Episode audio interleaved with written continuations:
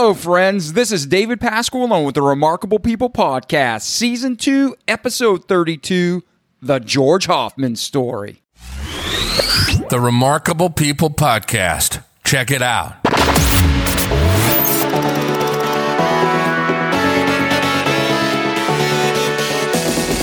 The Remarkable People Podcast. Listen, do, repeat for life. George, thanks for being here today, brother. Thank, thanks, David. Glad to be here. Yeah, I am so excited for this episode. For our remarkable listeners, what we're going to cover in this episode is George is not only a remarkable human, but he has gone through his life with amazing adversity, resilience, and he's willing to share what he learned and how you can apply it too if this is something you or a loved one struggles with. So, George, I don't want to steal his thunder, but he had a bipolar disorder, anxiety, different stress disorders, and he learned how to not only control them, but live a victorious life and get married and have a child and be free. So, this is an episode I'm super excited for because we're not only in a stressful society, not only every day are more people being put on drugs and they're not helping, they're just medicating. But George is going to talk about the balance between his process and meditation and drugs and therapy and talk therapy and the whole balanced picture of how to get well. And before we go on, though, as you can see in the background, if we do air this as a video cast, there's an eagle sign. George, do I need to get my Patriots yet, buddy? I think you should. You although, should. What- what- although late lately, I should take it down. It's kind of embarrassing to be an Eagles fan lately. So, So, what's the story with the eagle sign? What is that all about? well, when they were in the Super Bowl against the Patriots, um, That's a painful My- moment. I'm changing years. hats. Well, you you have plenty of plenty of happy moments. Give us our one. I know. It's, I, uh, know. I love the no, my daughter, my daughter had some friends over. We let them stay up late and watch the game. So they made the sign and hung it up on the wall. And then when the Eagles did win, they all ran out in the street because we're right. I'm in Philadelphia. We're right in the city, and they ran out in the street and they clanged cowbells and you know made a ruckus in the middle of the night. It was fun. It was fun. I have to tell you, I'm a Patriots fan for life. I grew up 40, I mean, 20 minutes outside of Foxborough Stadium. But if they Mhm. had to lose to anybody, I'm glad it was the Eagles. I really am glad. That was a great Super Bowl. It was a great Super Bowl. It was. And for those who don't watch football, you can go back and YouTube it. It was great. So let's get to the story, though. How this show works is you're going to share your remarkable story. Then we're going to transition towards the end of where you are today and then where you're going so our audience can help you. So, brother, I don't want to waste time. People don't need to hear me, they need to hear you and the truth God gave you to help them grow. So, George, please share your story. Great. Um, like David said, I do have bipolar disorder. Dealt with it, you know, all of my adult life, and by the time I was in my late twenties, it had really wrecked everything.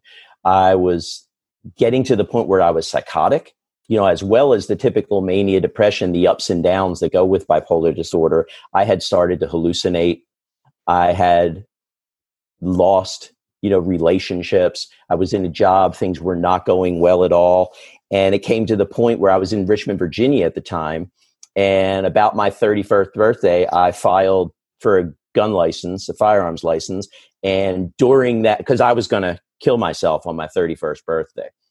And during that waiting period, I was committed to a psychiatric hospital, fortunately. Um, but after that, there were several hospitalizations in and out of hospitals, everything from medication to electroconvulsive therapy, another serious suicide attempt um, where I actually did try to kill myself and fortunately, again, did not succeed, and several more hospitalizations. And then finally, I came back to Philadelphia where I grew up and got some good doctors and they got the medication right, the drugs, the medicine, and things began to level off, began to be more stable, but there were still difficulties and there were still a couple of hospitalizations ahead. So, about 16 years ago, I started meditating.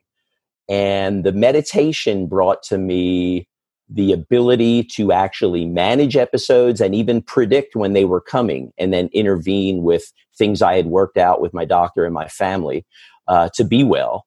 So, since I established the meditation practice, now I still take the drugs, won't stop that. But since I established the meditation practice, I've had no significant episodes of mania depression. I have not had any hospitalizations. And like Dave said, I've been able to settle down, hold job, have a wife, have a family, you know, all those things that I thought impossible for most of my life. Yeah, and that statistically is something that shouldn't have happened, correct? I mean, with the severity of what you had, they pretty much said, yeah, no family for you. Yeah, yeah, bi- bipolar, as severe as I had it, it, it typically lasts a lifetime and really wrecks things. And people end up, all, most, many people on short term or long term disability, on Social Security disability for their whole lives and just pretty much stay on the couch and unfortunately have a terrible life. And so I, I work today to try to help people in that situation. Now, some listeners know exactly what you're talking about. Maybe not to the same degree, but they struggle with depression, anxiety, even bipolar. What describe for the audience members who don't really know firsthand what are these episodes like? Because I can only imagine with the severity you had it, how scary those moments must have been. But but walk us through what were those episodes like so people understand as we go through what you really God's allowed you to be free from. Yeah, I have bipolar disorder one, uh, which is typically tends towards mania or mixed episodes where you get a bit of mania and mania and, and depression. And what what will happen as I or typically anyone goes manic, you lose impulse control, get really irresponsible with spending money, with sex, with drugs and alcohol, and make bad choices get to the point where you can't function well socially. Yeah, I mean, you become obviously ill to people who are around you and just continue to make the bad choices that you know, I believe that you have to take responsibility for those choices after they happen. However, while it's happening, while you're really in the grips of a manic episode, it, it you you can become out of control. And mine often mixed. They were mixed episodes. They brought in elements of depression and that would add a real dark mood, impulse towards suicide, strange religiosity that, that we can talk about because I know God's the real focus, but strange religiosity, everything from occult stuff that, you know, the, and, and it's just, it's a loss of reason, really a loss of reason that happens. When were you? When did you start seeing the first signs of this? Like, did you know as a child like something's not right, or were you like boom at fifteen? It just clicked on. What what happened back then? Childhood was ideal. Um, childhood, I mean, everything was great. Great family, brother, sister. I mean, everything was well. Bipolar disorder typically comes on, like any affective disorder, mood, anxiety, depression, usually comes on in late adolescence or early adulthood. When I first went to college, there were some signs started with some bad behavior, stopped going to class. However, then it stopped pretty quickly on its own. And that's good because I was in blue collar New Jersey. We didn't know about psychiatrists and things like that. So there, there was no help coming. Through my 20s, there's a condition called hypomania, which is a low grade mania that actually very seductive. It makes you charismatic. It makes you fire your best. And unfortunately, a lot of people with bipolar disorder try to duplicate that hypomania and they'll turn to substances and bad behavior to do that. But that really, for me, fueled success. Through my 20s, I was a tremendous success in financial services, became VP of sales of a company before I was 30. But then maybe the stress of the job, whatever happened, things started to click and the psychosis began. And then I was really unable to function. Okay, so and explain that the hype. I know I've personally not heard of hypomania. So is it a compensation you're doing consciously, or is it something that kicks in instinctively? How does that work? It's something that kicks in. I mean, a, a mood disorder. They they believe things like bipolar and depression have a genetic component. There's a predisposition to this. Something in life, some stress event, something happens that clicks and the condition begins. And in hypomania, it's real low grade mania. So you get an incredible drive for success. You get, I mean, like I said, real charismatic. A person who's hypomanic and holding it together is a great person to be around because they're dealing with their intelligence, they're fun, they're full of ideas, can be real creative in this state. Um, however, it's great until it's not. It'll typically turn into a mixed episode or mania, and then things go completely out of control. But it really is, it's a wonderful feeling, hypomania. And unfortunately, a lot of people with bipolar disorder try to maintain that condition or, or get back into that condition with wow. everything from, from, you know, prescription drugs to drink. So it's kind of what we call like being in the zone. Absolutely. Absolutely being in the zone. And it's interesting because they, they do some work that a lot of entrepreneurs, especially some tech entrepreneurs, have this predisposition to what's called cyclothymia, which is really low grade bipolar disorder where people can hold it together. But hypomania is a common feature of cyclothymia. And so there, there's many examples of people who really do well and, and really produce that stay in this level of low grade mania.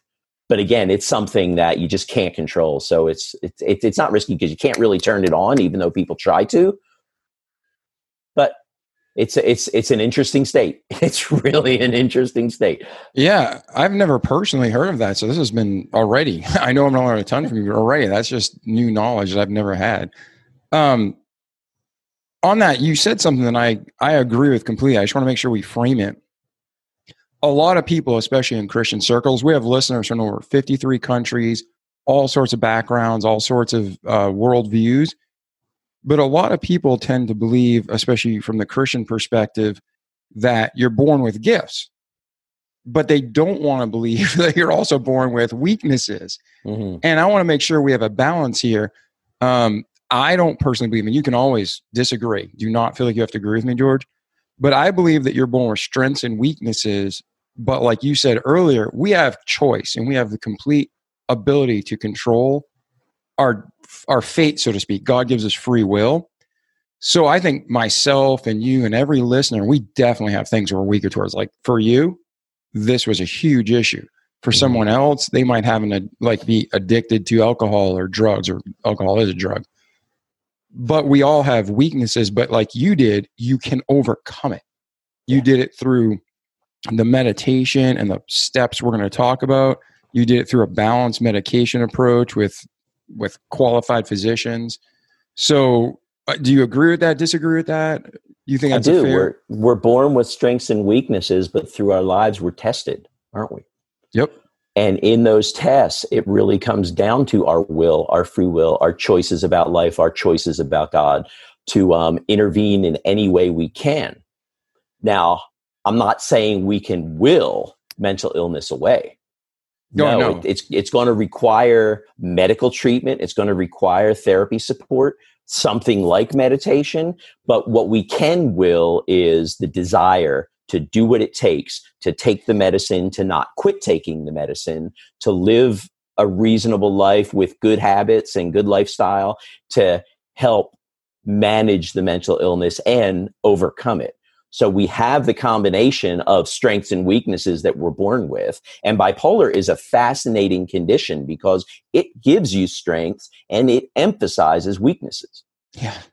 And as we're tested with that condition, and with the weaknesses beginning to overcome the strengths, then our will can help us decide to intervene and work well with good support and good advice, you know, to turn life around.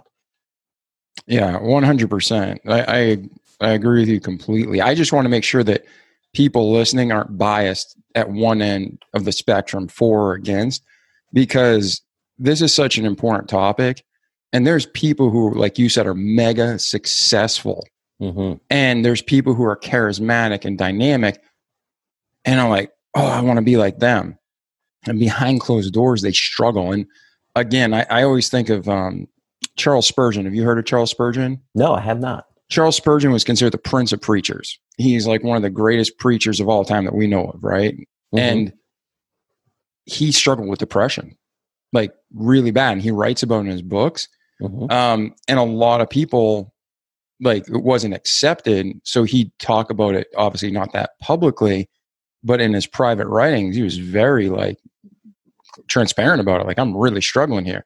So all of us in every walk of life can struggle with depression. I've always had a low grade depression Mm-hmm. and then, or sadness. I don't know what you'd call it. Maybe you can help me. But then I had some trauma and man, it just lit me up where I really struggle now. So I'm, that's another reason I personally am looking forward to this episode. I want to take these uh, steps and apply them in my life because everybody has a weakness and the fact that you overcame it, man, is just, I'm so proud of you and so thankful for you Thank and I'm looking forward to this. Um, before we even go further, you said how childhood was ideal, you know, Mhm. trauma or abuse. You got to college, it started showing its head. For people listening and they're thinking maybe right now about themselves or maybe one of their loved ones, what are some signs of this manic depression or bipolar or you know these different conditions to be looking for or to say, hey, it might be sadness or yeah, this might be enough where you need to seek some professional help just to get their evaluation before it progresses? What are some things they should be looking for? you can look for real change in interest. I, I was real involved with extracurricular, you know, school senate, writing for the school newspaper, and then all of a sudden that just all stopped, and I ended up hanging on the corner with some bad kids. So, you know, change in interest, change in energy level, um, starting to make some bad choices. Something as simple as diet, or as complicated and dangerous as drug use or alcohol use. You know these things little slips of behavior and little observable changes in behavior can signify the onset. It's not always that. I mean there's all sorts of troubles that come with new responsibilities in late adolescence and early adulthood people make bad choices and it's not always a mental illness but if somebody is really loses interest in things they've been doing uh, it's it's worth talking to somebody about that it's worth having a conversation and maybe even seeing a doctor. Yeah, and again, to frame this too, like if you had a trauma in your life, or if your parents went through a divorce and you're a teenager, then that could trigger this kind of behavior. But you're talking about where if things are consistently just seeming to go well, and then you have that sudden interest change, correct? Absolutely. Yes. Okay. All right. Well, yeah. Please continue. With, continue with your story. Now you got us. You're in college, and this behavior is going on. Where do you go from there? Well, go to work. Uh, go to work. Actually, it was interesting when I had trouble in college the first time. I dropped out, and then I went to work for an organization doing sales. And fortunately, they had a tuition reimbursement program. So a couple of years later, I was able to go to college at night while working full time. And then, like I said, things just went very well for a few years. Moved up in the organization, had great success in business before the real change came and the real psychotic mania kicked in. But you know, after those years of struggle, which which we can certainly talk about more, but what came later in life, I talked about getting the meds right, adding the meditation, finding God in all of that. I was brought up Catholic. I mean, religion was always important to me. And oddly enough, religiosity, the strange things became a really predominant in my experience with psychotic mania. But I guess Let's definitely talk about that too, because that's important. I have a friend in Mhm. high school. We wrestled together. He was always a little off, and then something happened to him, traumatic, lost it, and his world was completely warped with religiosity. yes. And like you and I know, and for the listeners, if you're listening, there's a huge and important difference between your relationship with Christ and religion. God is God and He loves us, but there's a thousand churches.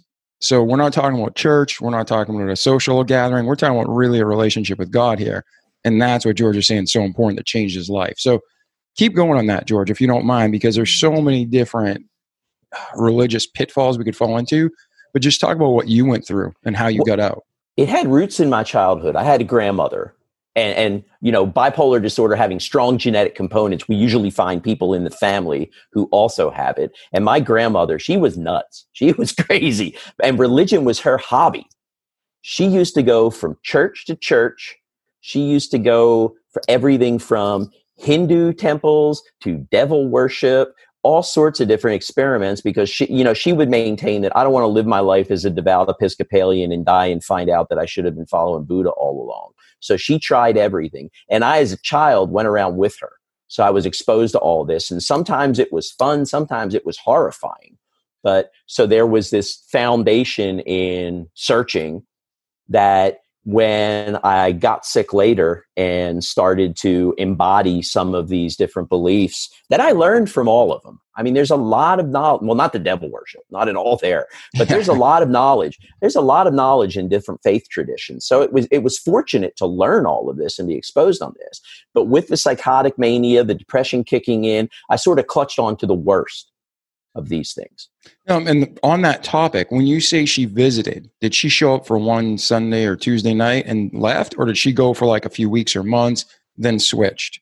It varied. Sometimes she would just show up, and other times she would find something interesting and then uh, stay for a little while. So you literally were absorbing not just like one little touch and go. I mean, you were absorbing most of the doctrine. Like by the time you left that church, you could figure out what they believed and that carried with you for life and you're having all these uh, fighting and battling beliefs in your head is that correct? Sure. Yeah there was. And then another experience it was actually a great one. I, I grew up catholic and i was in the catholic catechism classes and when i was in sixth grade we did an exchange student with a jewish temple that was across the street. And i for a couple of months went to hebrew school and a kid from the jewish temple came over and went to the catholic school for a few weeks and it was sort of like we were sent to each other's camp to come back and report on what was going on over there. That's awesome. Instead of going that, overseas you know, abroad, you did it across the street. Right, did it across the street.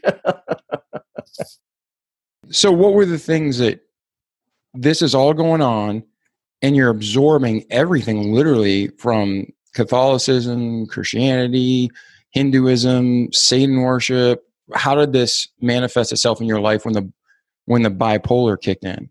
Well, it's interesting because as it kicked in, and and this is this is one of those things that you know maybe you're just given an opportunity because as it kicked in and there was a lot of religiosity um, i was drawn towards contemplative practices and i envisioned myself being a monk and i was going to throw it all away and go to a monastery and it was not a reasonable choice but i started to visit monasteries and i started to meditate everything from benedictine monasteries to zen monasteries and so the meditation that i started to do was born of this odd religiosity and and this experience with mental illness however i stuck with it and it began to work and then all of the dangerous things, all of the unreasonable beliefs fell away.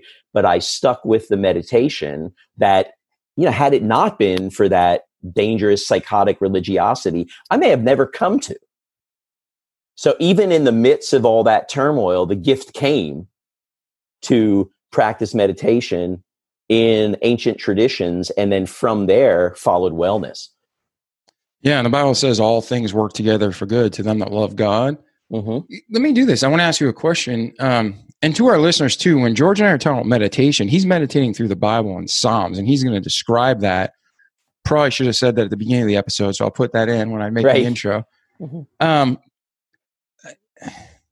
I know several people over the course of my life who've struggled in this area but that one uh, young man I was telling you about earlier from high school who was 15 and then it kind of blew up for him as his world just shattered. He had the same desire. They found him in Mexico. He ran away. He went to a monastery and they found him just sitting there praying over and over again in the rain. What compelled you? Do you remember at that point? Like, I know you said that was your interest and that's where you went and ultimately ended up helping you. But I've heard so many people have that same story where it, there's some kind of draw with it to religion. So I'm thinking, is it our innate desire that we know every human knows in their heart there's a God and it's you trying to seek and find him? Or was there something else going through your head at that point? Like, do you remember that far back? I do. I do. Um, people with severe mental illness tend to skew intelligent and creative and curious. And however, you know there's something wrong with you. And you know that life has become dysfunctional. So you start searching for answers. Nothing promises better answers than faith traditions. So it's very common to be drawn toward a faith tradition and search there for answers that can help you with the loss of control and the sense that things are happening to you that you just don't understand and can't seem to stop. So I think that's why many of us with mental illness find ourselves searching, just searching because we're different from everybody else. There's things our minds are doing that we know are disabling, but we can't stop. So the search for answers, I think, is very typical of people with experience such as mine, such as your friend. Yeah, I, I'm tracking with you. The even I mean, even the Bible talks about how with much wisdom you know, and much knowledge, there's much pain. Mm-hmm. Um, and some of the most intelligent people I know, their brains never stop working, and it's almost a curse. It's like a blessing and a curse at the same time. When you were younger and healthy, did your mind constantly run, or was it pretty balanced, or you always been on high octane? I, I, was really curious through my whole life. I mean, when all the kids were out playing kickball, I'd be in reading books and looking for knowledge. So I think it followed that. It followed that. But it's interesting talking about Bible and other ancient faith traditions. There's one in Buddhism that said great doubt, great knowledge, little doubt, little knowledge, no doubt, no knowledge. And so, I mean, we can bring that into our lives because, I mean, sometimes it's healthy to question the things you're sure of because you often find you come out with answers that make you even more sure and secure in your faith. So, I mean, so the doubt was painful. The doubt caused me a lot of darkness, but I think the doubt strengthened faith in the long run. Yeah, you have to know what you believe and why. We can't just take our take things for granted. Oh yeah, I believe in God because people said so. You mm-hmm. have to have it real in your heart. Yeah, man. So I applaud you for your journey because that's what we need to do. It's got to be real. So you're going through this, you're successful. Everything starts going crazy, and like you said, you act. Now, did you get uh, in Florida? It's called Baker acted. When you were going to commit suicide that time, did you get hospitalized voluntarily or mandatory? I, it was actually voluntary. Um, I, I worked, the, the financial services company I worked for was an insurance company. We did special risk insurance, everything from travel insurance to credit card coverage, all sorts of different types of insurance. However, this was before HIPAA the health insurance privacy laws. So I knew that if I went to a psychiatrist, that would be reported back to my HR department and my career would be over because of a terrible stigma. So when these symptoms started to appear, I went to a neurologist instead because there's often physical symptoms that come along with a mental illness. So he was treating what he thought was fibromyalgia or irritable bowel syndrome or some neurological difficulty as I begin, continued to get more and more psychotic. He, at some point, said, Look, I'm out of my league. This is out of my specialty. I don't understand. I want you to go into this hospital. So I planned on it, but I went home and I decided it was a better idea to go out to dinner and drink a lot of wine uh, oh, when no. I when I came back, this like the the neurologist had actually had police check on me because he heard I hadn't gone into the hospital. So I wasn't actually Baker acted, although I could have been. That the preparation was there, but I had enough wherewithal to say, okay, things things are challenging here, and I went into hospital voluntarily. Yeah, and act, you said something that I, if you're again for the listeners, mm-hmm. oh, man, I know like there's two people right now that I know that have mental illness and I talk to them all the time. Drugs and alcohol are so bad to begin with. You know, anything out of moderation, alcohol, drugs, the same thing.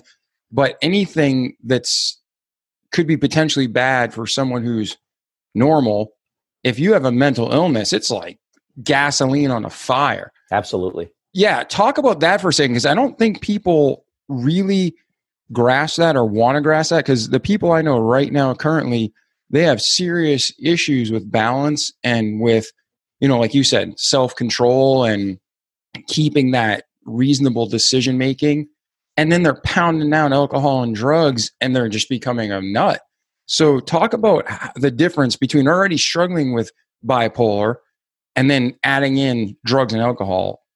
Yeah, there's so much pain involved with mental illness, and often emotional pain can be more severe than physical pain. So a few things start to happen. People try to treat the pain, try to make the pain go away. And, you know, frankly, a lot of substances do that. They do that for a little while. They turn out to be much, a lot of bad in the long run. But for a little while, it feels good and it can make some of the symptoms go away. So people will get into substances to help manage the symptoms of their mental illness or in the case in, in in in my case even to try to hold that hypomania and hold that wonderful feeling I, I started for a time taking meth. Because it could get me to that point. Now granted you always crash. It's always a disaster later. But there is a time where you're either helping moderate the symptoms or helping perpetuate the best of the symptoms. And the sad thing is substances work for a little while in doing that so a lot of people with mental illness will turn to drugs or drink to either treat their illness or to f- just feel the best of it. Yeah, the self medication for the short term, but long term, doesn't that cause a greater deterioration? Absolutely. I mean, alcohol, for instance, is a central nervous system depressant. So a lot of people will drink when they're depressed because at that moment it makes them feel good. But over time, it's affecting the nervous system, slowing it down, affecting serotonin levels in the brain that will lead to depression. So it's a central nervous depression system depressant that will get you over consistent use. But the cruel thing is, during that use, at least early on, it feels good. So you're getting one effect out of it while it's causing long term damage this is awesome. Thanks, George, because we're sitting here talking to you, and you probably have more knowledge in your head by overcoming this personally than a medical doctor has. So, thanks for being here today. Sure. Um, and to the listeners, be writing down your questions. I mean, some of you are driving, some of you are running, some of you are working out, but uh, be not just putting mental notes. Try to jot down some notes here so you remember these questions and you can write George and get some questions answered and help. Um, but now let's get to the part. I mean, unless we, I don't want to skip anything that you deem important because your story is your story. But if there's nothing else you want to add, let's get to the point where you started figuring out the steps to healing. Yeah, let me let me make one more point because it oh, ties in with the talk about substance abuse. The odd thing is that so many people with mental illness will turn to substances to feel better. And yet when they're being successfully treated with a prescription medication for their mental, illness, so many people will stop taking it when they do feel better and find themselves right back into the well of mental illness that the medicine helped them get out of. Um, with bipolar disorder, it has an 85% treatment effective ratio. That is better than heart disease. It's better than diabetes. However, 65% of the people that have bipolar disorder who are treated do not take their medication the way it's prescribed. So they end up going back into difficult symptoms, even though if they stuck with the medication, it would help them. So you've got this odd situation where people will turn to illegal substances to feel better. And yet, many of them, when they're taking a prescription medicine, that makes them feel better, they'll stop taking it. And the reasons that there's stigma, there's cost, there's all sorts of reasons why people do that. But I always found that strange that we'll turn to substances to get better, but often when we are better, we'll stop taking the medicine that has helped us get to that point. And yeah. I've, I've been there too. I've done it. I've done it. I had a summer where everything was fine, but I was I was really worried by the fact that every morning and every night you look in your palm and there's pills there and you need these pills for yourself to be well. It's not your pancreas, it's not your heart, it's like your very self. And I couldn't deal with that for a while. So I stopped taking the medicine. Ended up a few months later crushing an anxiety pill at bars, snorting it take chasing it with tequila and that resulted in a suicide attempt where i almost lost my life not an uncommon experience for people with severe mental illness yeah, no, and I earlier, I, I, if you heard me laugh, I literally just wrote down. I was going to ask you why would people stop their meds, Is it because they live with that stigma in the back of their head? They don't want to do it. Is it self destruction? Is it a false sense of confidence, like I'm okay now? And then you immediately answered it. So if I was laughing, don't think I was insensitive. I was just, I literally wrote the question and you answered it. So thank you so much. Mm-hmm. Um, and sometimes it is true, even with mental illness, like we discussed earlier, they might have had the weakness, but they, we might have also had trauma in our past and we have the self destructive behavior like, I don't deserve to be well or I'm horrible and this is, you know, this is my fate. It's a it's lies that Satan puts in our head. It is. But that kind of stigma and self destructive behavior, if you were to put your money on what the most common reason people stop meds, what would you say that is? Uh, yeah, I, th- I think for it, it's probably two. That cost is a big factor. I mean, typically, if you have a mental illness, you end up without a job. You don't have the private healthcare insurance. Um, insurance historically has been difficult to come by to pay for the medicine, and the medicines are expensive. So, cost is one factor. The other factor is this stigma. Yeah, if I have a mission in life, David, it's to normalize mental illness. I mean, we all feel this. We all, while we're not all mentally ill, everybody has had experiences of anxiety or depression. So I want, I want to help people. And it's been an interesting year because with the coronavirus pandemic and the economic pain and the health pain and the and the shutdown a lot of people have been feeling anxiety and have been feeling things that are uncomfortable for them that they don't know quite how to deal with and i think it's a tremendous opportunity for us to normalize mental illness let everybody know that hey anybody can feel this way. It's not a character flaw. It's not a bad choice they've made because it's happening to everybody this year.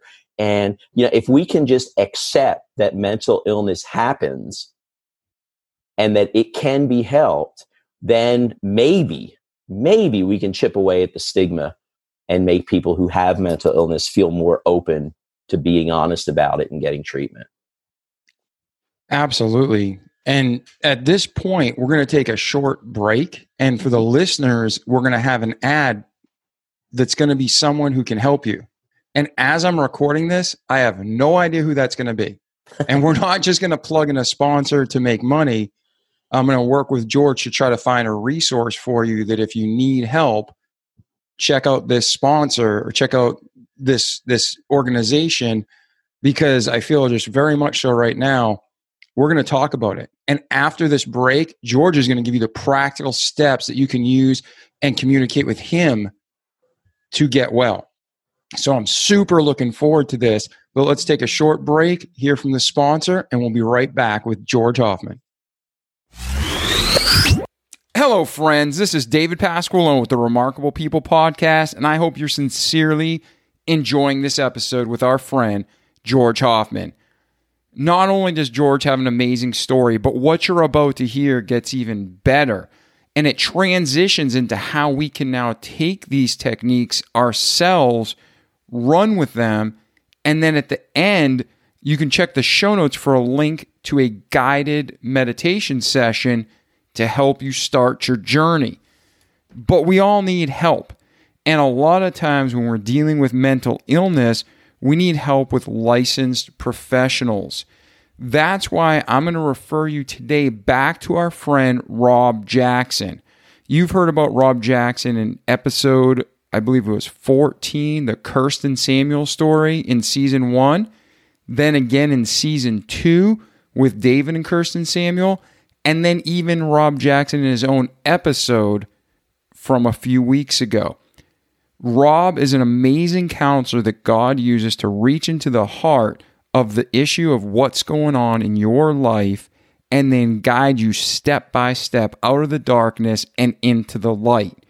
So while Rob and the episodes we've done has been mainly about sexual addiction, he's amazing at working with people to find the balance, the biblical and godly balance between what you need medically, physically, emotionally, spiritually.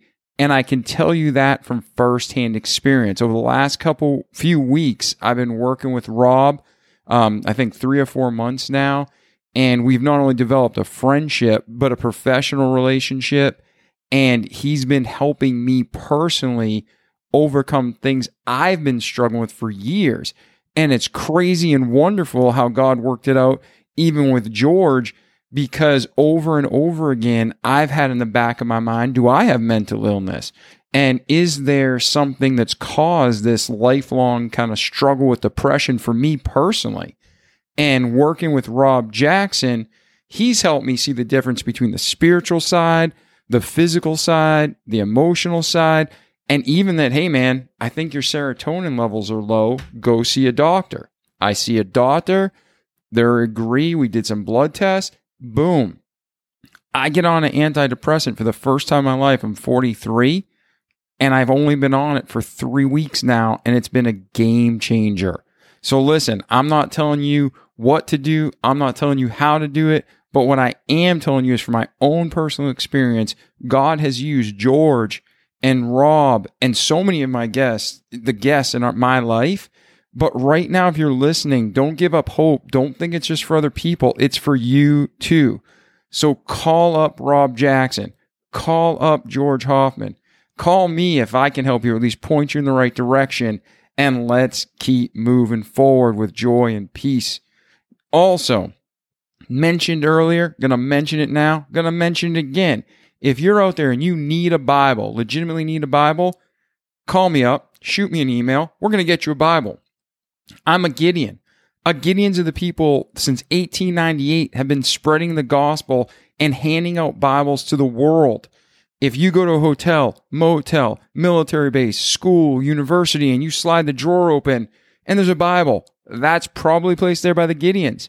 If you are out at a fair, if you're out at a campground, if you're out at a big social gathering, there's people handing out Bibles, boom, probably the Gideons.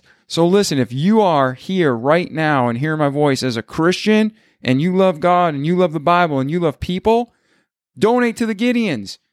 If you are someone who needs a Bible, call me, let me know. We'll get you a Bible with the money people donated for the Gideons. It's all about God and He loves you. It's all about you. So this is Dave Pasqualone with the Remarkable People podcast. Reach out to George, reach out to Rob, reach out to myself, grab a Gideon Bible, support Gideon Bibles, and let's get back to the episode. All right, to the listeners, at this point, I'm super excited. Uh, George is going to talk to us about his steps to success. So, George, you're going through so much, the world's spinning. You're having these moments of realization where you realize you're unwell. Then you have other moments of manic highs and lows, and you know you're just engaged in the moment. How do you navigate from suicidal tendencies and being institutionalized to talking me to me today on the podcast with a wife and a kid and life's going well? You just wrote a book and had your release talk to us about how you did it. Well, the the three steps. The first was to decide to take the medical treatment that was working, to consistently take the medicine and see the doctor and commit to that. The second was to change the language. You'll hear all the time people say, he has bipolar. No, he is bipolar, or I am depressed language is very important.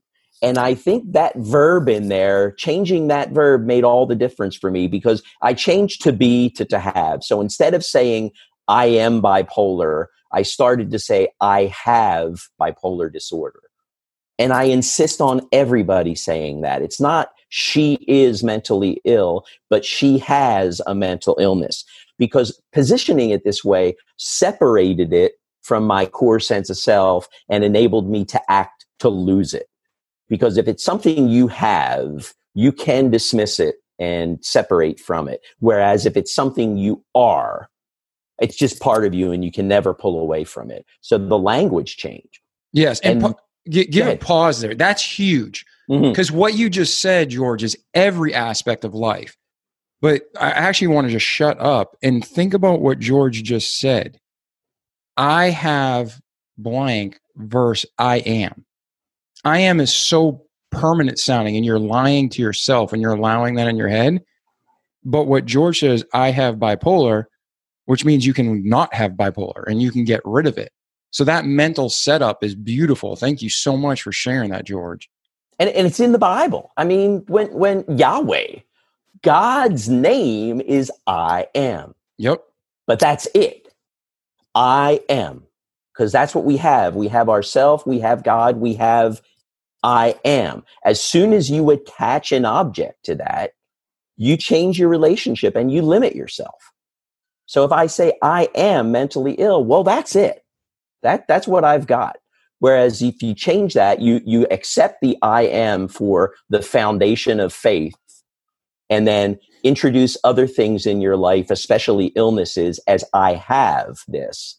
Then you can maintain your core, you can maintain your your faith, and you can position yourself and begin to approach challenges in a in a healthier way. Yeah, I love that because man, it's so true. And you ever did you ever read? I think it's in Isaiah where Satan fell, and God is the great I am. That's it, mm. man. He is I am, just like you said. But Satan says, I will, I will, I will, I will. You know, all that blind, sinful ambition. Mm-hmm. So the words we use are so important. Thank you, George, for talking about this because a lot of people just ah, flip past it or that's just a bunch of, you know, whatever. Right. But as a man thinketh, so is he. That's what the mm-hmm. Bible talks about. And what George is saying is dead on. Reframe. Don't lie. Don't just say, I am Superman. I can fly. That's going to turn bad. Right. But if you can reframe it to I have and know you're getting to freedom and believe that truth, you're on your way. Absolutely. Absolutely. So, step one, you're committed. Step one, I'm committed. The step, third the oh. step, yeah, I'm I'm committed to following the treatment that works. Yep. Step two, I'm no longer defining myself as mentally ill, but I'm seeing it as something I have that I can either get rid of or manage and live a healthy life. Step three, meditation became the tool to help me achieve that. Because in meditation, and we'll talk about methods because it's a worldwide and it's an ancient tradition. Every faith tradition has meditative practices built mm-hmm. into the original faith tradition. And unfortunately, we've gotten away from that in many traditions lately. But the meditation enabled me to notice thoughts I'm having about myself and my world, see and realize where these thoughts are either accurate or inaccurate, and simple things like just manage stress and, and decide to live a healthier, more centered life. So meditation was the third thing that dropped in there that has really resulted in wellness and the ability to have a successful life. For our audience, as soon as we had the stigma in that, I mean, there's so much bias with meditation, mm-hmm. so many good things in life that God intended to be pure, Satan takes way out of whack and pollutes and makes them dirty. But meditation, you know, as soon as the average American hears meditation, they picture somebody hum hum hum, you know, sitting right. there with their legs crossed. But that's mm-hmm. not what you're talking about. So go ahead and start talking about what is meditation to you. Yeah, meditation to me, it's it's simply focused attention. It's focused attention. We do just like you said, we have misperceptions about meditation in our culture, especially in Christian culture today. And it's the way it's been taught. There is a mindfulness industry out there because everybody's talking about meditation and everybody's selling apps. And we're finding most of what's being taught in the West today has Eastern foundations. And I've studied it. I've, I've been through with some of the great meditation teachers in North America. And to a man or a woman, they all hearken to the East. They're bringing in Buddhist methods, they're bringing in Eastern philosophy and thought, and they're presenting that as the way. We've lost the fact, Christians, we've lost the fact that our tradition is full of meditative practices. We see it as something that they do. It's Eastern. It's not Christian. However, we lose the fact that our tradition, like mindfulness, everybody throws around the word mindfulness. The first appearance of mindfulness in the English language did not come from some Buddhist teacher. The first appearance of mindfulness in the English language is in the Wycliffe Bible in the 14th century. It's a tradition that's foundational in Christian prayer and in a Christian's relationship with God that unfortunately we've lost. We've pulled away from that today because it's been completely presented as an Eastern practice. And we, as Christians, feel that that's not for me. That's not the belief I want to go towards. So I'm not going to meditate at all. And to the listeners, that's huge because, you know, the old saying, throwing the baby out with the bathwater. That's what we did. We took a good practice that is biblically based centering ourselves, being mindful of God. Jesus would take time to pray and to be alone with God, and he would encourage the disciples to do that.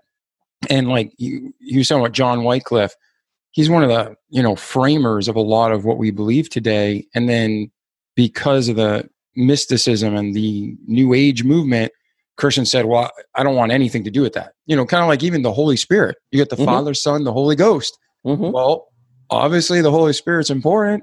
Jesus said himself, the great comforter will come after me. He's even greater than I.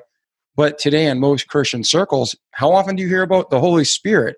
It's either one extreme, oh, he's there, but we don't talk about him, or the other where people are jumping on the ground, barking like dogs. You know what I mean? Mm-hmm, mm-hmm. So we need things in balance. A false balance is abomination to the Lord, but a just weight is his delight. So you committed, you followed the program, you changed your language, you started research and meditation. What did your research teach you? Well, the, the research taught me, well, th- there's all sorts of medical research. There's empirical, peer reviewed stuff that says that this works in terms of stress management and general wellness. And so I investigated it that way. And also, you know, from, from faith. I mean, when Jesus had his moment of greatest doubt in the Garden of Gethsemane, what did he do? He meditated. It's right there. Meditation is simply about focused attention. It's a moment of solitude, a moment of silence. And when else is God going to speak to you? But in a moment like that, to break away from the busy of busyness of life and to just focus, it that's when you're going to be most open to God speaking to you. And that's when you're going to be most open to finding compassion and love for others who are in our lives and in our society just by meditating. Yeah. So today you'll find that again, when you look for meditation instruction, you'll find Eastern influence, you'll find Buddhist influence, and that may turn a lot of people off. I mean, I've studied Zen a lot, and there's a lot of things to learn there. But in the Christian tradition, the earliest Christian church, the Desert Fathers, they meditated. The first couple hundred years of Christianity, it was a meditative practice. And people meditated on the word and they stayed silent. I mean, the Apostles' Creed didn't come about until in the 300s. So it was a meditative practice early on. And then throughout history, we've had meditative practices as well, which I began with. And I can go into them if you'd like me to. Yeah, absolutely. Yeah. And again, to you and the listeners, if you hear me delay, it's because I'm trying to click my mic back off mute. So don't think I'm not interested. I'm on the edge of my seat here. So okay, um, yeah, please do, George, because again, that focus and that quiet time, especially now, we're recording this and it'll be released sometime this summer, and COVID is all over the world. We don't know what's real and what's fake with it. I mean, there's so much on both sides but people are stressing out. But one thing, and again, you can agree or disagree, I think COVID's been good for us in so many ways as a world because it shows us we're, we were forced to slow down. I don't know about you, but for most people, you're forced to slow down. And I go through my neighborhood and it's awesome. We're meeting our neighbors, there's people walking around people aren't getting up at 5 a.m. and work until midnight. I think in a lot of ways, this slowdown has really helped people. And it's teaching them there's more to life than just working all the time and being on that treadmill of life to get to the end where you're like, I just missed the whole journey. So when George keeps talking about taking that time to meditate, whether it's slower in the COVID or whether you get back to this sadly, this too fast paced life of busyness, which most business doesn't even matter, George is about to teach us his steps to meditate so you can have that peace and solitude and recenter yourself with Christ. So please, please teach us, George. Sure, the basics of meditation, as I said, it's focused attention. You are taking your full attention and you're focusing on some words or object. The obvious one that comes to a Christian is prayer. Prayer is a meditation, it's a full focus on either words that are given to us in the Bible or on things that we want for others and things that we hope we need help with for ourselves. So prayer is an entire focus on ourself and our relationship with God. There are many other methods. There's Lectio Divina, which comes in the tr- Christian tradition, which is wonderful. You take a passage from the Bible at random, read a short piece of it, read it over, read again until something in that passage really grabs you and holds on. And then you just sit silent and contemplate that line of scripture and listen. Listen for what comes to you about that line of scripture and about your life. The one that I did early on is um, in the Benedictine tradition, which were monasteries that go back into the 600s and earlier in Christian Europe. The Psalms became foundational to my meditation practice. In the divine office, they call it, at different times of day in a Benedictine monastery, they read a certain cycle of Psalms. And over a two week period, you have read all of the Psalms. Now, of course, none of us have time to follow this rule, and none of us have time to get through all the Psalms meditatively in two weeks because you have to do it several times a day. But we can do the practice. And it's very simple. You have the Bible, you sit in silence because silence has to be a big part of meditation because that's when things are going to speak to you and that's when you're going to discover things about yourself. But during this period of silence, you'll read a psalm and you'll meditate on the psalm. And the psalms are fascinating, fascinating pieces of the Bible because you've got everything from absolute love to sheer violence. It's all in the Psalms. But you meditate on the Psalms and see what they personally mean to you, and then go back into silence. Focus on your breath, focus in a centered way and just listen for what comes to you and notice the things happening within you and around you and what you can learn about yourself and your place in the world and your place in faith. Yeah, and for those of you not familiar with the Bible or the Psalms, the Bible is what a Christian, what I perceive as God's word, 100% true.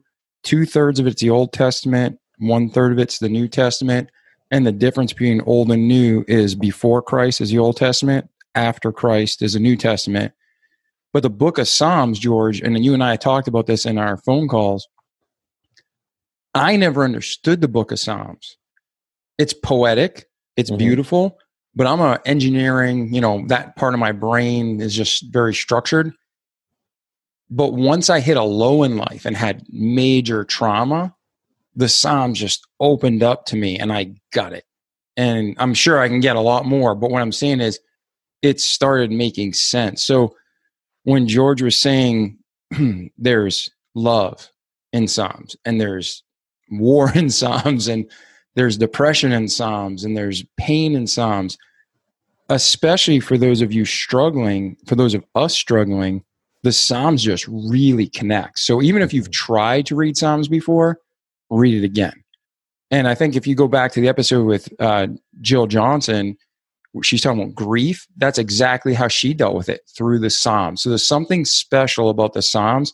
So I'm really, really thankful you're sharing this, George. It just keeps reinforcing, you know, there's something special about that book specifically in the Bible.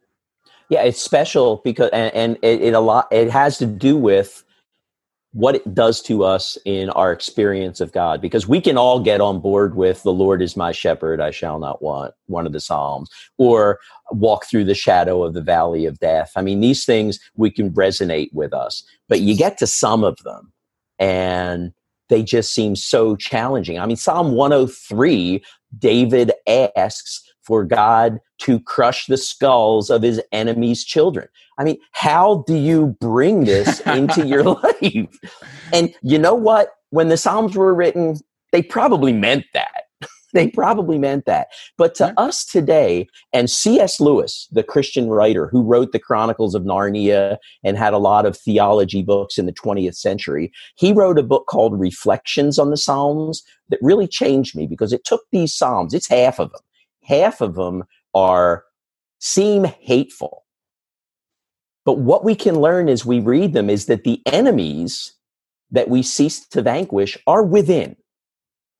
You know, no one is praying to have violence against other people, but we are praying to confront the doubt, the enemies within ourselves, and have God give us a way, give us a message, give us the quietude to think about that in ourselves. The enemies that rise up from within, and then approach that in a way you know that we can improve ourselves and feel better about the world we live in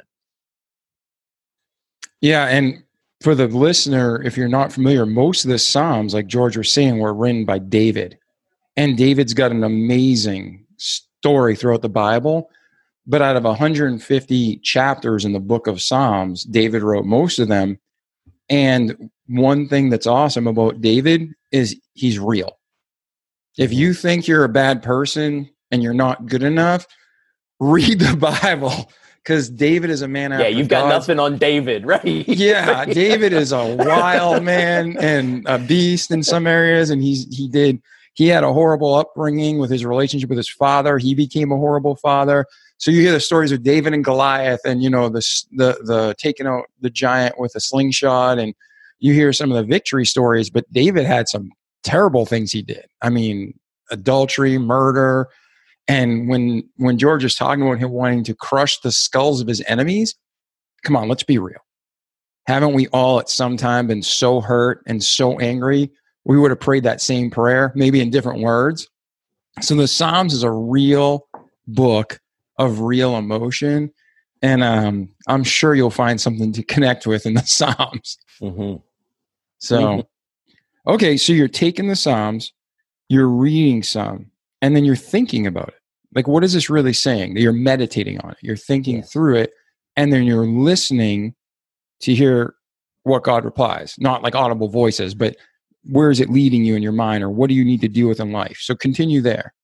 well it, it, it helped me develop my belief um, in god in the ability to get well and it helped to anchor me because i think with meditation the discipline of doing it is as important as any me- benefit you get out of it by the act of doing it. I think the Psalms, the cycle of the Psalms, sitting down to read the Psalms, besides giving us introspection and faith, it helps us introduce some discipline into our lives. With meditation, you know, doing it every day at a certain time and having a serious practice is a very disciplined event dealing with bipolar disorder, I was leading a very undisciplined life. So, this step toward discipline of practice, doing something regular, reflecting at a certain time every day, really helped. It introduced discipline in my life, and then I was able to move that discipline out to other parts of my life, like taking the meds, not taking the substances, not getting involved, you know, not cheating on a relationship, you know, all those things that require a really disciplined sense of will to deal with when your mind is telling you to do these things. So that was key. Yeah. That And key. any kind of discipline in a schedule and that kind of balance, that's every area. It's and, and it's a shame because just like meditation has gotten a bad word hmm for some people here in the United States, discipline for some people is seen as a negative thing. Yep. Discipline is not, especially self discipline. It's liberating. Yep. It helps you get to your best potential because it gives you focus and it gives you, you know, stick to itiveness to help to face challenges and overcome challenges. Yeah. And you're so dead on, George. I'm loving this. The conversations about, I'm going to bring out the B word budget. People hate budgeting. Mhm. But that's the most beautiful thing because you say, these are where the expenses are, this is where the funds are going to go, and now I can live without guilt and have fun with the rest. You've budgeted. But just like you budget, you know, we can make more money, but we can't make more time. Right. So why would you and for us as the listeners, think about this. Why would we budget our money, which we can make more of, but we don't budget our time, which we can never get back? It's the most valuable resource we have. We have God and we have the time He's given us. This life is on average 70 to 80 years, and then it's eternity. So, where are we going to spend that eternity? That's what these years are for. Absolutely. And to glorify God. So, what George is saying, listen, commit, get that balanced program, change your language, meditate. And he's going to go deeper into that, but get a disciplined schedule. Wake up at the same time, work out at the same time, eat at the same time, do these things. And it doesn't bring bondage, it brings freedom. You have that, like, I mean, it, how do you just, I can say, that's how I describe it, right? Mm-hmm. But that like relaxation of knowing that consistent schedule, that makes me feel really good. I don't know how to share that relief I feel, but I love, I never perform at a higher level than when I have a rigid schedule. And I'll break mine down to 15 minute increments. Mm-hmm. So, how do you explain that to someone, the freedom it brings? Well, I think that breath you took, I think that breath you took explains it all because you know as i'll talk about the progress of meditation as the psalms continue to be important but i move more and more into silence and we'll talk about why but in silence focusing on the breath in meditation trains you to have that ability to just you know come back to one breath when either you're segmenting your day or your day becomes overwhelming or there's some challenge you face that you just can't feel like you deal with. Just come to that one breath center, sit, and then be able to respond skillfully instead of just have a reaction where you fly off and maybe do things that you later regret. It's a centering moment. And with meditation, we're training ourselves to have that centering moment. And some people will say that's a moment with God. And some people will say that's just a pause in your day. But the beauty of meditation is the simple practice works you know, for all of these different goals and all of these different outcomes. So it can work. It can work for anyone. It can work for anyone. Beautiful. All right. So we're gonna George and I spoke. We're gonna put a link in the show notes. You can go ahead and link to it, or we may even put a segment at the end of this podcast where it'll roll over right into it. George is going to walk us through a meditation example of how he does it. So before we get ahead of ourselves, though, and to get to that point, continue with describing meditation and how you actually practically do it. Yeah.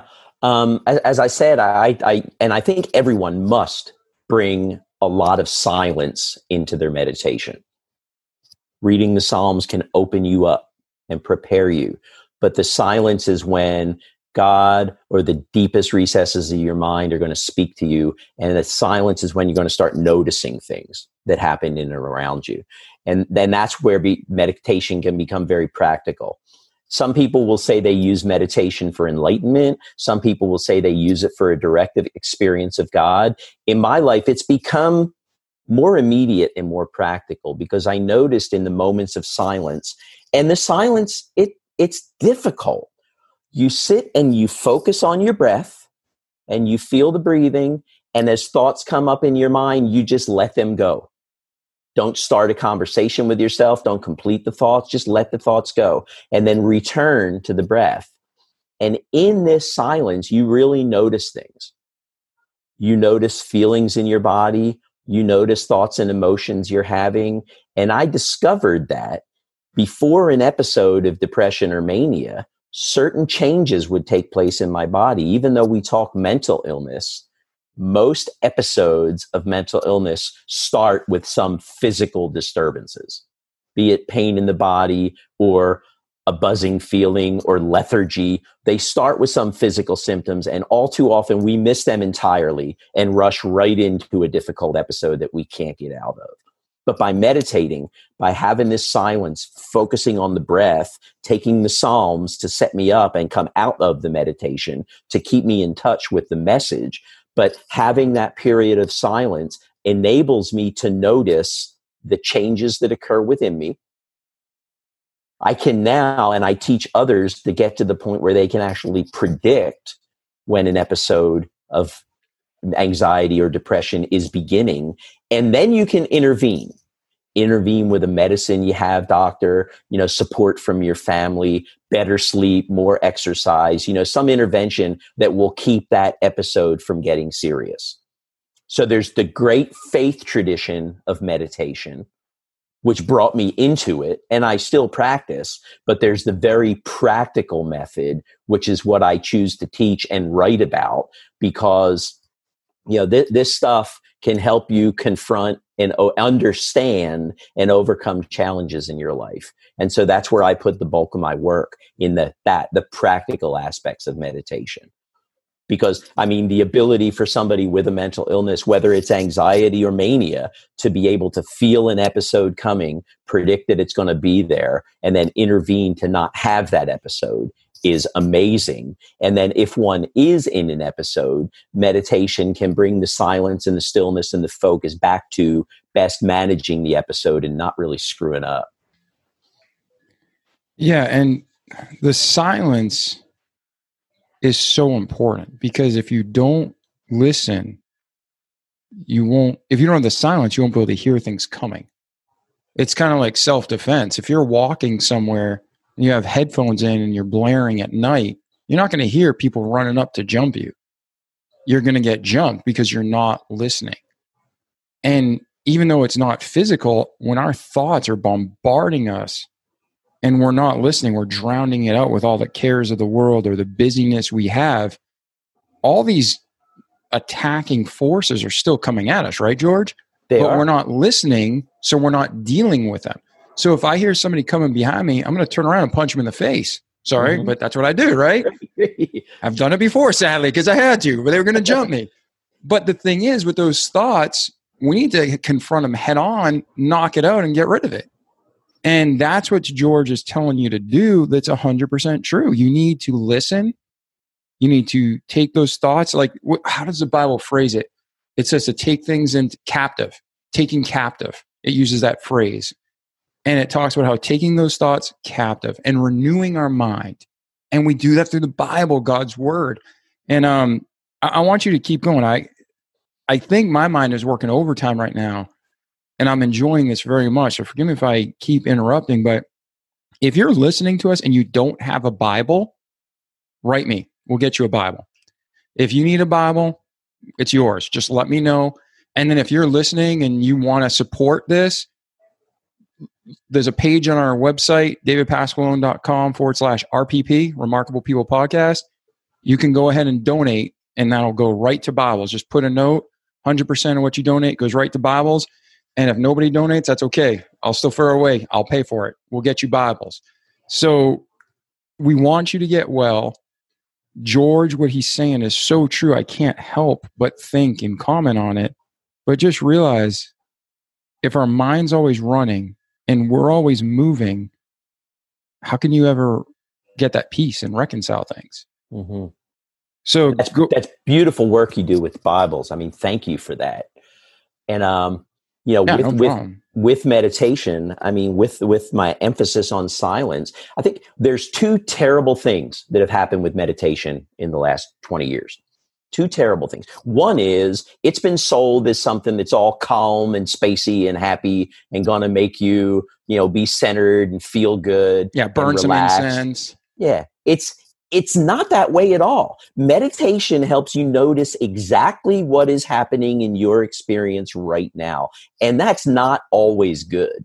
Just as the Psalms can be really uncomfortable to read, some of them, meditation, a session can be really uncomfortable if you're being presented with challenges or physical pain or bad thoughts. So it's just to notice these to notice these. It's not always going to be relaxing. So a lot of people who start meditation because it's been promised to be this wonderful, relaxing experience have encounters with those difficulties and quit. They think they're not doing it right.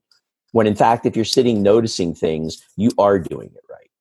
The other tragedy with me- with meditation is that you know everybody thinks you've got to have an app or a guide or something to sit with, Headspace or something like that that guides you through the meditation and constantly talks at you giving you images, things tells you what to do. You lose the benefit of silence entirely. So a guide can help. And there are some tremendous Christian meditation apps that can help establish your practice, learn how to do it, sit there with the guide for a while. But eventually you have to remove yourself from the guide and sit with silence.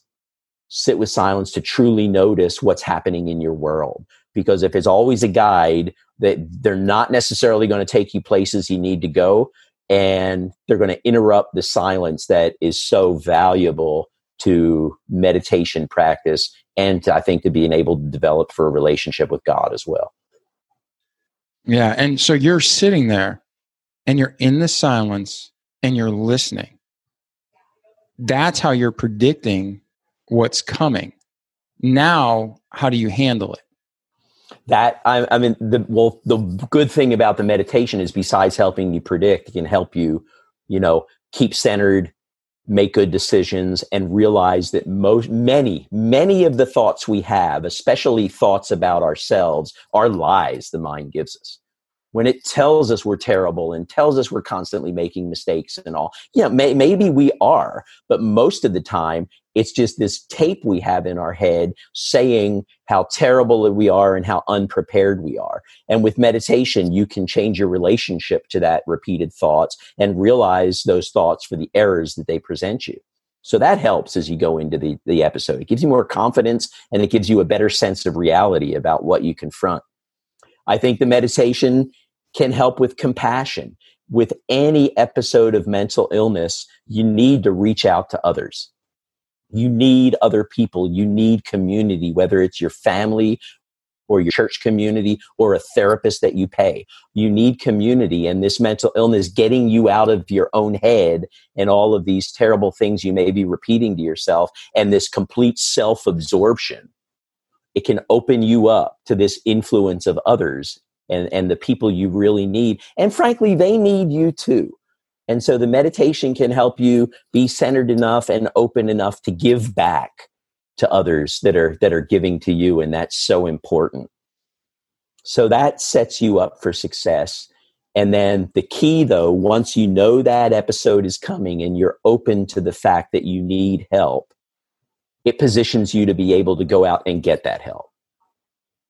We, come, we go from a very childish mind that wants everything now and is throwing tantrums to in a more adult mind that can make good decisions, see where we can have positive impact on others and see where others can have positive impact on us. Seek out that help, whether it's a plan you've put together with your doctor to take a certain medicine or just sitting with a family member to have a discussion about how you feel, going to see a pastor to talk about your experience. You know, there's so many opportunities that can help a person pull back from that race into an episode of mental illness and really stabilize their life before things get out of control. Nice. Now, when you say that you're going to take help, you know, like, okay, I need to seek more help at this point, I can feel it coming on. What does that look like? Because you're already finding the balance of your schedule, you're already finding the balance of the medicine that you agree with the doctor to be on and you're taking it long term, not up and down because that can cause more problems. What does that, okay, at this point, I'm meditating. I know there's an issue. I can feel it coming on. How do you neutralize that and get back to a balance?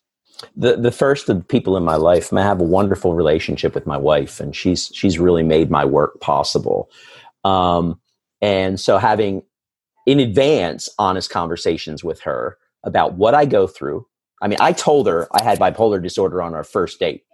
so, you know, upfront right away uh, about this. And so having her understand some of the challenges I go through and some of the things that will tempt me. And then being honest with her when these experiences start so that we can totally support each other and she can be open in there for me. You know, finding the same thing in God. God is always available. Prayer is always available. Having a relationship with a doctor who I can call, you know, if I feel myself slipping into these things. So, and then, and then more than anything else, being present for my daughter. I mean, I've got responsibilities now, and to take un- inordinate risks would just be stupid. I've got things I have to live for and people I have to give back to. So, you know, those things can really help. Okay, let me do this because this brings up a good point. Some people are at a low right now listening and they don't have a supportive spouse. Yes. And worse than not having a spouse is having an unsupportive spouse. Absolutely. I mean, honestly, male or female, if you got a bad spouse, that's pretty rough. And we understand that. But for the people who don't have loved ones to talk to, for the people who don't have that necessary support group or don't feel they have it, because our mind can play tricks on us. We might have the most loving, supportive family and friends, but we're being lied to and we're lying to ourselves that we don't. But speak to those people for a minute because they they really need help. They're hearing like, well, yeah, George made it, but he had a support system. Well, you didn't have your wife at 1st mm-hmm. but you you made a great comment that God's always there.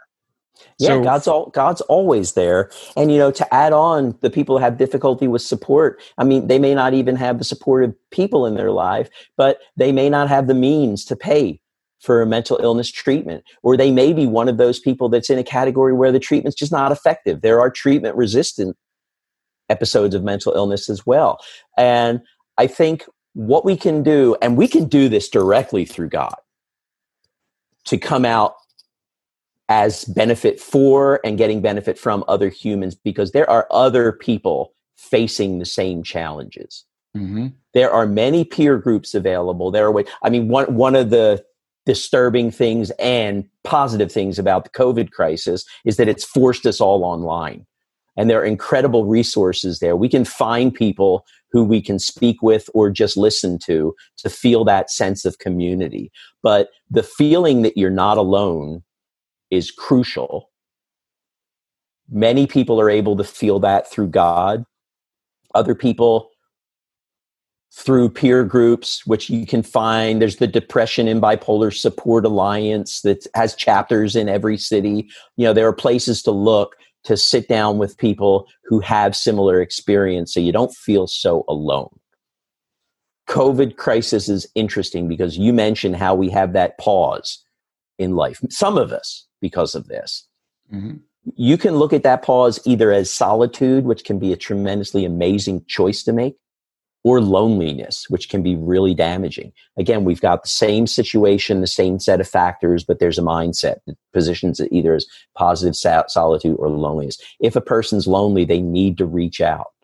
And hopefully they'll have people in their life that can help them with that. But even if they don't, you need to search out other people. You need to search out reasonable, helpful answers. And more than anything else, just as you want to practice silence in yourself, it's important to seek out other people who will just sit in silence with you, say, you know, that's okay. I understand why you're feeling these things if you need help, let me help, but not jump in there and right away say, no, this is wrong. You need to do it this way, or you're bad, or things like that. So, as we need silence alone, we need to meditate in community too and have those silent moments with other people. And so, somebody who's facing these problems that don't have the people in their lives that are as supported as I've been fortunate to have, you can find that in peers. Just like people with substance abuse, drinkers will go to AA or people will go to Narcotics Anonymous. Sitting there with people who have a similar experience is emboldening, can really help. And that's why in the work I do, I mean, I don't have any credentials. I don't have the PhD, the research, all of the grant money behind me. All I have is my own experience. But that's experience that many people have shared. And in community, in community, we can always find answers. So we just have to take the step toward finding community and finding people that can share with us and sit with us. Yeah, again, I couldn't agree with you more. The the power of a real relationship with God changes lives. And I know when I was 15, I had a dysfunctional situation and I thought I was losing it. Like I legitimately thought I was losing it when I was 15, just so many different pressures. I felt alone. And then I remember going to a church because I wanted answers. And I was literally at the point where like, should I commit myself? Am I losing my grip here on life? And I just started listening and asking questions and reading my Bible and seeing how all truth comes from God. Every answer, every question I had, there was an answer in the Bible. And ever since then, it's been stable as can be because my rock is mm-hmm. Christ. And what George is saying, though, I had a pastor and I had people in that church who helped me. And the Bible says, iron sharpeneth iron. So the man accountants of a friend. God put us here to help one another. Even going back to the spouse, the design of marriage is not only a symbolic relationship of us and God, but it's to sh- to be each other's helpmeet, to strengthen one each other and help each other and to encourage one another, and always to glorify God. So George, there's everything he's saying is bringing right down the biblical line, how to have a great life and how to have joy and peace and contentment. So we're moving fast, we're moving through a lot of information, and some of the things we're so callous to hearing, but they're huge. Don't be afraid to reach out. You know, we have a remarkable community of listeners. You can reach out on the Facebook page. You can reach out to George. I'm going to put his info in the show notes. You can reach out to me, and we'll try to help you the best we can. But we're going to also try to connect you with people that can help you locally and you can commune with and you can fellowship with because that's irreplaceable there's only so much George and I can do through Zoom, right? I mean, mm-hmm. we, we can be a friend, but we, mm-hmm. there's only so far that can go. So, all right, George. So now you're taking people down, they're meditating, they're listening for these moments of, okay, I'm about to lose it. I need more help here. Continue that. They're, they're, they're getting that under control. Now, for you, you had this happen. You've had no bumps in the road, right? It's all been smooth sailing, right? Or, it, it there's took, ups and it, downs. It took a little while, and there's still ups and downs. Absolutely. I mean, the pain's still there, and and the episodes still threaten to take me out of control. But I th- I think developing the capacity to recognize it, developing the capacity to predict when the episodes come, and also having established interventions that can help me at these moments. Yeah, it's it, it hasn't leveled things out. I mean, I have bipolar disorder. There is no cure for bipolar disorder. You can manage it with medication, you can manage it with meditation, but the person will always have it. So these challenges will always present themselves. So, what meditation has been able to do for me is just help me confront these challenges and be more prepared when these challenges do arise. Because I haven't been in the hospital, I've had a family, I've been able to live a successful life recently but it still comes up from time to time. And uh, I have to make good decisions and be prepared to deal with those episodes when they do arise. To help and to help, first off, put a realistic base, so a realistic expectation. But from what I understand, even though it still happens, instead of it being like this, it gets lower. I mean, your ups and downs are they as severe as they were before? They and, threaten they threaten to be, but they're not because of acts I take you know the meditating the interventions with family doctor support groups you know those things that come yep. early so they don't tend to ramp out of control you can intervene early and keep the keep the waves a little lower the blessing we have right now that seems terrible but the blessing we have right now for understanding and for learning to manage that is that i mean with the coronavirus pandemic how can you not be anxious right now everybody's experiencing this to a certain extent. And as you've mentioned, there are real blessings here and there are real challenges here. But the work I've been doing recently with the book and some other work is turning, pivoting a little bit from people who have severe mental illness to helping people who, because of the situation, it's situational, but because of the situation, they're facing anxiety, depression, things like that, and helping get information to them that can help them get through this challenging time without it, again, without those episodes of anxiety or depression becoming so severe that they become disabling. It's the person's life. Awesome. So we've gone through a lot of your past. Before we get into where you are today, where you're going, and doing a, a sample meditation, is there anything else we miss that's significance that you want to share?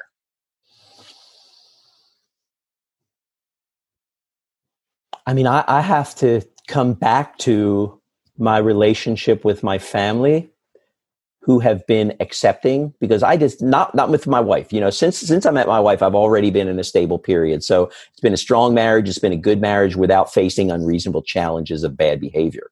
But prior to that, you know, with my family, with my parents, with my brothers and sisters, I did some terrible things to really alienate myself from them. But they were accepting enough to bring me back, you know, when I was ready for that and needed that. So that's one thing. The other thing that that I I can't emphasize enough is the idea of faith in one's life. And faith is foundational. I write in my book about belief and uncertainty because belief is challenging because belief is a choice. If you believe in something, you've either chosen to believe it or you've chosen not to. Faith is there, and faith is something that's foundational to all of us. It's available to all of us. We just need to explore that, explore a relationship with God, and be not so closed to be open to ideas. And I think the thing that has helped me most is when I became open to ideas. I went through a period in my life where there was no way I was going to church. There was no way I was going to believe that stuff. But I remained open to ideas. And for me, through the practice of the Psalms and meditation, the ideas started to make sense. So I think what anybody can do besides some of the therapies we've already talked about and the mindset we've already talked about is try to stay open. I think we always need to challenge our beliefs because they are choices. And if we challenge them, we can make them stronger if they're real or find more truth in them. We need to challenge them and we need to stay open minded enough to listen to other people and especially to listen to what God is telling us and how that influence can change our life. So an open mind is really important. And that's a challenge today because in so many aspects of our so- uh, of our society right now, people are absolutely sure about what they know and what they don't know. You know, we we all need to take a step back and pause and just consider another point of view for a moment because that openness will give us more strength in our own faith and more strength in the things that work for us and connect us to our community. Yeah, and again, uh, you're spot on, man. I agree with you quite completely. Um, what you're doing and saying right at the end remind me. I don't want to misquote it. I believe it was John Adams, and he said how the scariest thing in the world is someone who knows the right. Yeah, you know, it's like it's it's um I misquoted that. I might even said the wrong author, but it's basically saying that when people are so sure they're right because it's what they've been told and they don't know what they believe and why, they just know they're right. Yeah, that, that can turn out ugly many times and, over. And you know what what better example? You know, in the beginning, what, earlier we talked about the the it says in the Bible that Jesus meditated in the Garden of Gethsemane. And if Jesus Christ was having these doubts,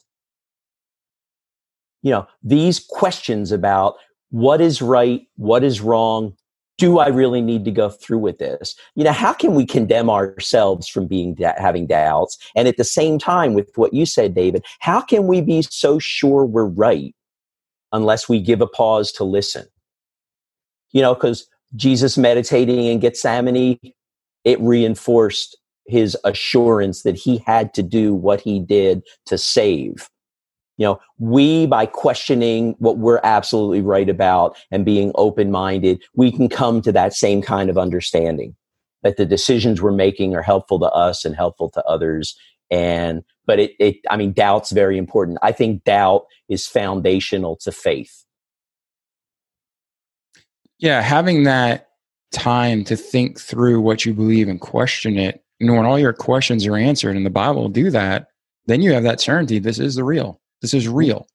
And like you were talking about belief, it says even the demons believe in God, but they don't trust him. You know, right. they don't trust him. And in the Hebrews 11, faith, faith is what changes things and faith is what saves us. Um, so and man, just uh, you know a note there david i mean anxiety anxiety that we're feeling now it comes when uncertainty collides with our beliefs and right now, yep. we have so much uncertainty in the world. We, who knows what life is going to look like this time next year? So, so many beliefs we have about ourselves and we have about our society are being challenged. So, this collision between uncertainty and belief causes anxiety, and we need to sit in silence and listen to God, to our own mind and what it presents ourselves, and with each other to be able to assuage this anxiety, to moderate some of the uncertainty, and to make sure we're believing in the right stuff that's going to get us to a good place. Yeah, well said. Well said.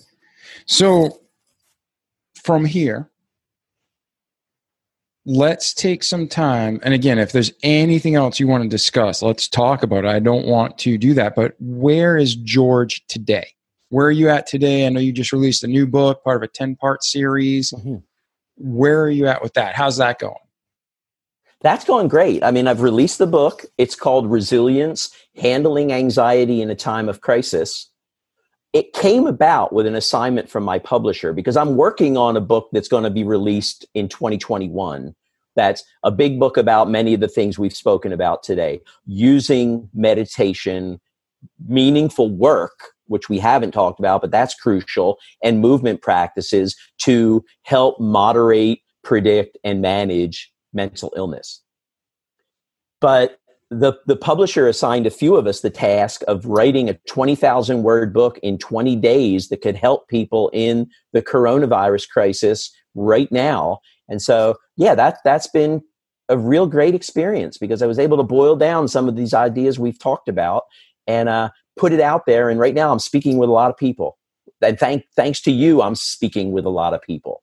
And, yeah, you know, we'll, put, we'll put a link in the show notes to your book so people can continue the help wonderful wonderful because i mean that that i think in in god giving me this ability to overcome the mental illness i have to use that for for good and so as i said my mission is to normalize mental illness my people is to my mission is to enable people to realize there is help and some things they can do to help them through this and so i'm just working really hard to get that message out there because it's it's a very important time for everybody not just people with mental illness to get some simple, simple skills to be able to moderate the dangerous things that mental illness can do.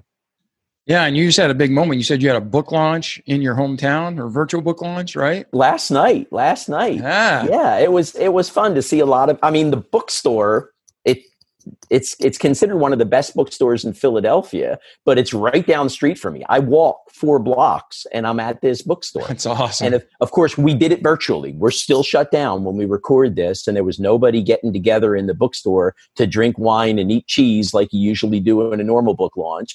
But um, we were on Zoom. There were a lot of people. I got a lot of questions, and it was just a really great night. It was really great night to launch the book right here in my hometown at the bookstore I always shop at. So yeah, it was a lot of fun. It was a lot of fun. That's something special, man. Mm-hmm. That's super special. Congratulations. Thank you. All right. Well, you know what? Talk about movement and meaningful work quickly. Like, and I don't want to rush you, but I'm saying don't feel like you have to expound on it deeply, but to the level you'd like, talk about movement and meaningful work. Yeah, the, the, I I position them as other opportunities for focused attention to really notice what's going in your on your yourself and what episodes of mania, depression, or anxiety may be coming on to you.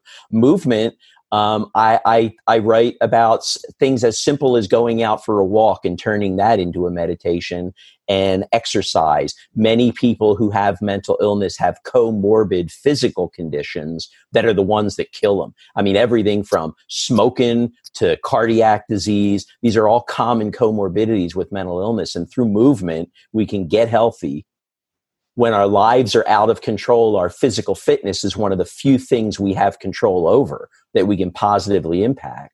And I write about turning movement into a practice, not running with the earbuds, not being in the gym with the mirrors and the music and all that stuff, but spending some time to just move on your own, again in silence, to learn about your body and to feel things that are coming up of you work i think is foundational. Work is the most important practice anybody can do in their life. And i don't necessarily mean just paid employment. It can be a hobby. It can be something productive something creative. But work is foundational. And i've spent a lot of time in both zen monasteries and christian monasteries. And yes you meditate a lot during these retreats at these monasteries but they also put you to work and it's funny because I every time I go to a monastery, I seem to always get assigned cleaning the bathroom. always. I was at I was at a monastery in California a, a year ago having a retreat, and the, the the workmaster said, "Who here is very good in the kitchen?" So I raised my hand. You know, I'm I'm good in the kitchen, and he looked at me and he said, "Men's bathroom." So you know, there, there, was, there was a lesson there. But you know, work if if we're not working and working to produce good for others, I don't think we're living at all. So meaningful work can become a practice. It can become a way we positively impact the world. And I think it's crucial in life to have something to get up and have to do and want to do to be able to live a healthy life. Yeah, and how many people are selling books today just on that premise of find your purpose and you mm-hmm. know that's an in, that's something that God put inside of us to find him and to have meaningful purpose but everybody looks for all these things in a different way and 70% plus people aren't satisfied with what they're doing in life and with their day job and that purpose and that work that george is talking about is absolutely crucial. You need to know you had a purpose and even you know as much as i hate to bring it up i remember the studies. You ever read about hitler and the all i mean he did horrible things but mm-hmm. did you ever read the work camps and the experiments they did with moving the dirt mm-hmm. yeah so he'd have one group move dirt back and forth, like move this huge pile across, move this huge pile across, and that's all they did every day. And those people went insane and died very quickly. Mm-hmm. And he had another group that he'd have move the same amount of dirt, but he'd have them build structures, mm-hmm. some purpose. And those people would live far longer and fight harder because they had purpose. So even though Hitler's a satanic evil human, that sense of purpose shows through in that study that he did. And what George is saying is the purpose of what we do is very important. And when you talk about movement and running, that's biologically proven that our body reduce, uh, releases endorphins mm-hmm. and all sorts of chemicals to help us. So, man, that's awesome, George. Thank you. Thank you. So, okay. Where is George going? in the future? What's going on with you in the future? Where are we expect to see George a year from now? Uh, hopefully selling another. Well, I will be selling another book. I've got a book contract, so I've got to finish it by September. so, no pressure. Um, no pressure. But no, I mean, I hope you find me spreading this message. I mean, I, again, I have a mission to normalize mental illness, and I I don't have the credentials or the knowledge to go out there and preach and really talk about God and really bring people to God. There are other people who do that very well, people that I've even followed. But I do have the ability to go out and talk about mental illness and teach people to open up things in their life so that something like God may enter them and, and present themselves to them. Or even if that doesn't happen, to give people the skills they need to manage their mental illness and to be well, to be well. And I hope that's the work I can continue to do. Well, amen. Now, listen, getting an education formally and getting some letters after your name, obviously you'll learn. Mm-hmm. But if I had to learn from someone with three letters who's never practically experienced it firsthand, or if I could talk to you who's been a wealth of knowledge for this entire interview, and I know we're just scratching the surface, rest assured, me and I'm sure our remarkable listeners would much rather be with you than anybody else with a PhD and on some Freudian couch, man. Yeah. Well, so, reach, reach out to me. I mean, I really have a mission here, so I'm open. If people email me with questions or or just want to be in touch to tell me their story, I mean, I, I would love to hear from people and be in touch. Absolutely. Awesome. So I'm going to give you a chance. Anything else that we didn't hit or anything else you want to cover, I'm going to give you a chance in one minute. But if not, what we're going to do for the audience, thank you for being here today. Check out the show notes, look at the links, reach out to George if you need help. If you don't have a Bible, let me know, and let's move forward together. If we can help you in any way, you can reach out through our Facebook group, you can reach out through the website, remarkablepeoplepodcast.com, davidpasqualone.com forward slash RPP. Um, tons of ways to get a hold of us, but reach out We'd love to hear from you. We want to help you because, like George said, his mission is normalizing mental illness. My mission is to help as many people as I can so we can glorify God and be whole and healed together and live in eternity in peace. So let us help you and you help us fulfill our mission. George, is there anything else you want to say before we close up this episode and go to a practice meditation session? No, this has been a tremendous experience, David. Thank you very much. Thank oh, you. thank you, my friend. Thank you to the listeners. We love you. Stick around for the meditation practice session. Um, I'm not sure as I'm recording this, we're just going to continue on with this, or if we're going to pause a minute and then put an extra link in you can download. But either way, check it out. So this is Dave Pasqualone with the Remarkable People podcast. George, you truly are a remarkable human, and I'm proud to be your friend. Thanks for being here today. Thank you. Thank you, David. The Remarkable People podcast. Check it out.